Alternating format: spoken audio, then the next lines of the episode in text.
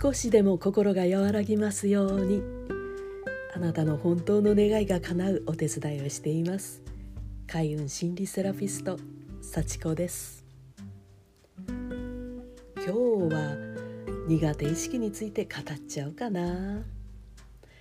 あなた苦手意識ってあります？苦手意識があるなんて言ったらダメなんて言われたことありません？そんなこと言ったらできるものもできなくなってしまうわよ。なんてね。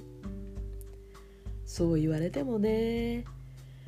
私自慢じゃないけど IT は超苦手。だけどねほらこうして音声配信やっちゃったりしてるわ。スマホもパソコンも毎日触っていたら慣れ親しんでくるものなのね。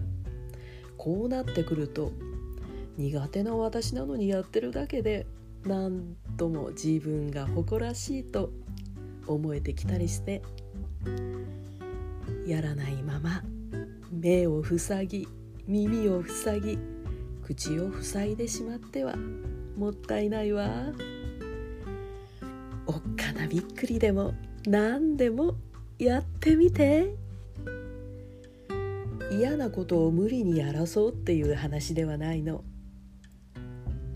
やってみたら案外楽しかったなんてこともあるかもしれないでしょ。私？ほらこうやって楽しそうに話しているでしょ。苦手。意識。だから何？やってみてね。今日も最後まで聞いてくださってありがとう。まだ聞いてもいいかなって思ったらフォローしていただけるととっても嬉しいです。幸子がお送りいたしました。ではまたね。